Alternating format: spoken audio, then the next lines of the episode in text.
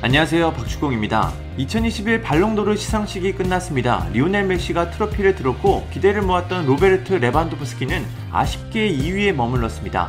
작년에 시상식이 열렸다면 레반도프스키의 수상이 100% 확실했는데 안타깝게도 코로나19 사태가 발생하면서 시상식은 열리지 못했습니다. 지금 와서 생각해보면 시상식 없이 우승 트로피만 전달하는 것도 좋았을 것 같은데 아예 이벤트 자체가 열리지 않았습니다. 그렇게 레반도프스키는 평생 한 번 올까 말까 한 기회를 놓쳤습니다. 그럼에도 레반도프스키는 이번 시상식에 참가했습니다. 물론 수상할 수 있다는 기대감이 있었지만 메시의 발롱도르 수상이 확정된 후에도 진심으로 메시에게 축하의 인사를 전하며 대인배의 모습을 보여줬습니다. 리오넬 메시도 마찬가지입니다. 시상식 내내 앞자리에서 다른 선수들과 밝게 이야기를 나눴고 수상 후에는 레반도프스키를 언급하며 그에게 존중의 뜻을 밝혔습니다.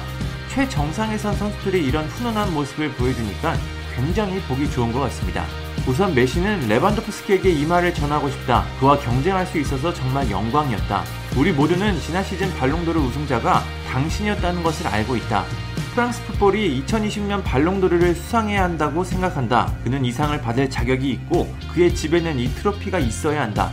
레반도프스키는 멋진 시즌을 보냈다. 시간이 지날수록 발전하고 있고 자신이 뛰어난 공격 수임을 증명하고 있다고 말했습니다.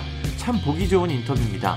레반도프스키도 메시를 언급했습니다. 그는 먼저 발롱도르를 수상한 메시에게 축하의 말을 전하고 싶다. 또 후보에 오른 모든 선수들 역시 축하한다. 난 올해의 공격 수상을 받았는데 강력한 팀과 팬들의 응원이 없었다면 이는 불가능했을 것이다. 난 이번 시상식에 즐기러 왔다. 크게 놀랍지는 않다. 난 내가 할 수 있는 최선을 다했다. 이상도 중요하지만 가장 중요한 건 팀과 함께 드는 트로피다. 라며 담담한 소감을 전했습니다. 두 선수 모두 뛰어난 인품을 보여줬습니다. 사실 이번 발롱도르가 레반도프스키에게 가도 크게 이상하지 않을 것 같았습니다. 메시는 613점을 받았고 레반도프스키는 580점을 받았습니다. 차이가 생각보다는 근소했습니다. 레반도프스키가 이번 시즌에도 좋은 활약을 하고 있고 내년 월드컵에서 좋은 모습을 보여준다면 또다시 수상 기회가 있을 것 같습니다. 물론 레반도프스키의 폴란드는 플레이오프를 뚫고 나와야 카타르 월드컵 출전이 가능합니다. 그래도 C조가 아닌 게 천만 다행입니다. 한편 메시는 이번 수상으로 여러 가지 기록을 썼습니다. 우선 일곱 번째 수상이라는 전무후무한 기록을 만들었습니다. 앞으로 발롱도르를 일곱 번이나 수상한 선수가 또 나올 수 있을까 이런 생각이 듭니다. 또 2000년대를 시작으로 2010년대 그리고 2020년대까지 오랜 시간에 걸쳐 발롱도르를 수상한 선수가 됐습니다. 또 PSG 선수로는 최초로 발롱도르를 수상했습니다.